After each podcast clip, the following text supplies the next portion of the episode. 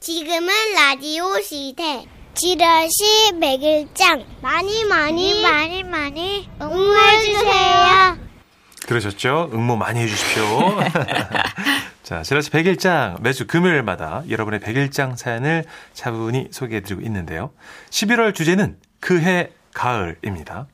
오늘 소개해드릴 백일장 사연은 강원도에서 익명을 요청하신 분의 사연입니다. 30만 원 상당의 상품 보내드릴게요.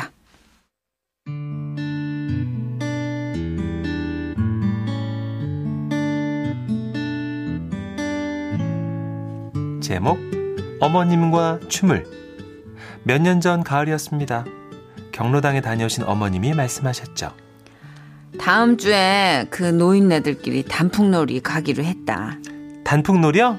어디로 가시는데요? 강릉에 정돈진인가? 거기. 정동진, 아, 알죠. 저도 같이 갈까요? 단풍놀이도 하고 어르신들 시중도 들고요. 늙은이들 따라가면 뭘 재밌다고. 뭐 경로당 회장한테 한번 말은 해볼게. 다행히 경로당 회장님은 흔쾌히 며느리인 저의 동행을 허락하셨고 그렇게 저는 경로당, 경로당 단풍 구경에 따라 나섰습니다. 대절한 버스 안에는 80순이 넘으신 할머님부터 9순 넘으신 어르신 그리고 지팡이에 의지해 간신히 걸으시는 할아버지부터 휠체어 타고 계신 할머님까지 참 다양하게 앉아 계셨죠. 저는 어르신들이 버스를 오를 때나 내릴 때, 화장실 가실 때나 혹은 식사하실 때 옆에서 조금씩 거들어 드렸는데 잠시 부축해 드리는 그 작은 손길에도 얼마나 고마웠던지 제가 다 민망할 정도였습니다. 그리고 어르신들은 오랜만에 가는 나들이가 마냥 즐거운 듯 박자도 없이 흥얼흥얼 옛 노래를 부르셨어요. 아마도 그 노래 부르시며 당신들의 꽃다운 시절을 회상하시는 거였겠죠. 헤일 수 없는 수많은 밤을 어머, 어머님. 몰랐는데 노래 잘 부르시네요. 아이고, 어? 이미 잔 줄? 자, 근데요, 저 어머니 노래 부르시는 거 처음 들었어요. 그러냐? 아이 뭐 예전에는 속으로만 불렀으니까. 아유 근데 늙어 주책이 났나 속에서 불렀던 노래가 나도 모르게 밖으로 튀어나온다 얘. 동백 아가씨 기분이 좋아서 그런가? 어머니의 노래소리를 들으며 버스는 두 시간 만에 정동진에 도착했습니다. 아, 정동진 바다는 그야말로 한 폭의 그림 같았죠. 아이고 시상해 이 아이고 참말 이 멋지다 이 그러게. 멋져 아, 여기서부터 저 저기까지가 다 바다네 그려. 아유 어. 그러게 그러게 아유 내 속이 다 뻥 뚫리는 것 같다 아이 좋네. 아이고. 그렇게 저마다 한 마디씩 하실 때 할머니 한 분이 말씀하셨어요. 나 말요 나 바다에 처음 와봐 네? 내 나이가 70이 넘었는데 정말 이렇게 바다를 내 눈으로 직접 보는 게 처음이네 70평생. 바다가 처음이라니. 그 어르신의 인생엔 어떤 우여곡절이 있었던 걸까요?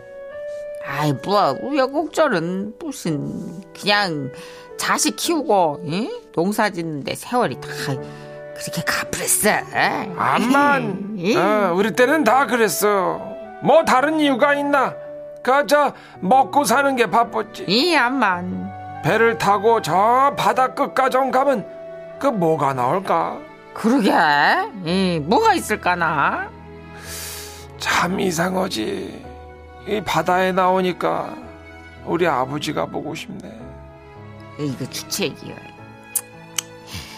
나도 우리 어머니 보고 싶네 에이구 늘 동네 최고 어르신들이라고만 생각했습니다.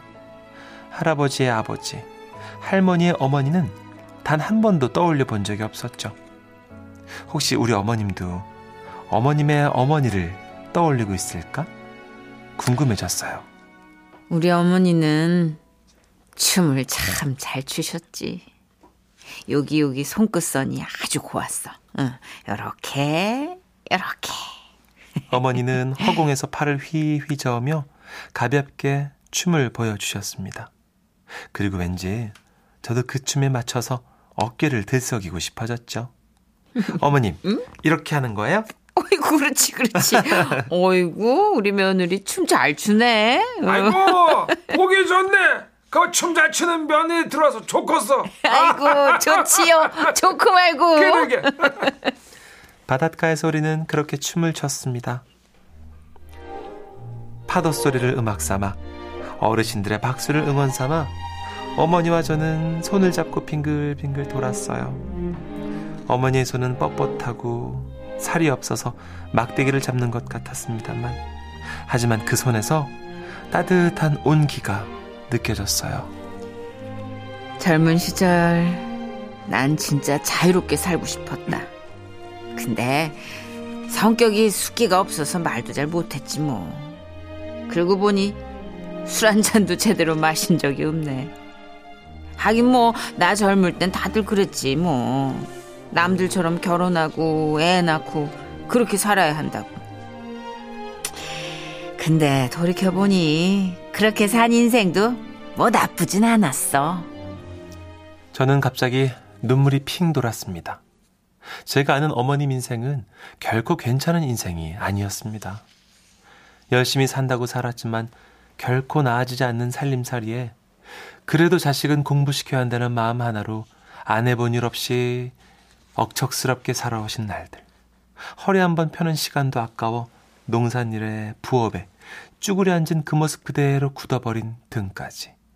그런데도 어머님은 그 인생이 참 괜찮았다고 말씀하고 계셨습니다. 아이고, 야, 아이고, 이제 숨이 차서 더는 못 죽었다. 어여, 가자, 어? 가서 아범 밥 해줘야지. 우리는 그렇게 다시금 버스 위에 올랐습니다. 모두들 지친 듯 보였지만 기분만은 좋아 보이셨어요. 어머님, 저 오늘 너무너무 재밌었어요. 다음에도 또 데리고 와주세요. 아이고, 재밌기는. 늙은이들 수발 드느라 힘들었을 텐데. 어머님은 제 손을 꼭 잡고 말씀하셨습니다. 고맙다. 응? 오늘 같이 온 것도, 또, 우리 집안에 들어와 준 것도. 왜 진작 어머님을 모시고 여행 한번 다닐 생각을 못했는지 저는 후회가 됐습니다. 결혼 후에 어머님은 저에게 한 번도 긴 말씀을 해준 적이 없으셨어요. 그래서 무뚝뚝하신 어머님이 서운한 적도 많았습니다. 하지만 이젠 어렴풋이 어머님을 이해할 수 있을 것도 같아요. 이제 또다시 가을이 깊어옵니다. 그때처럼 마음 편히 여행을 떠날 수는 없는 상황이 됐지만 가까운 언덕에라도 어머님과 함께 올라봐야겠습니다. 그리고 그때처럼 어머님 손을 꼭 잡고 다시 한번 자유롭게 춤을 추어보고 싶습니다. 사랑해요, 어머님. 그리고요, 당신의 삶을 존경합니다.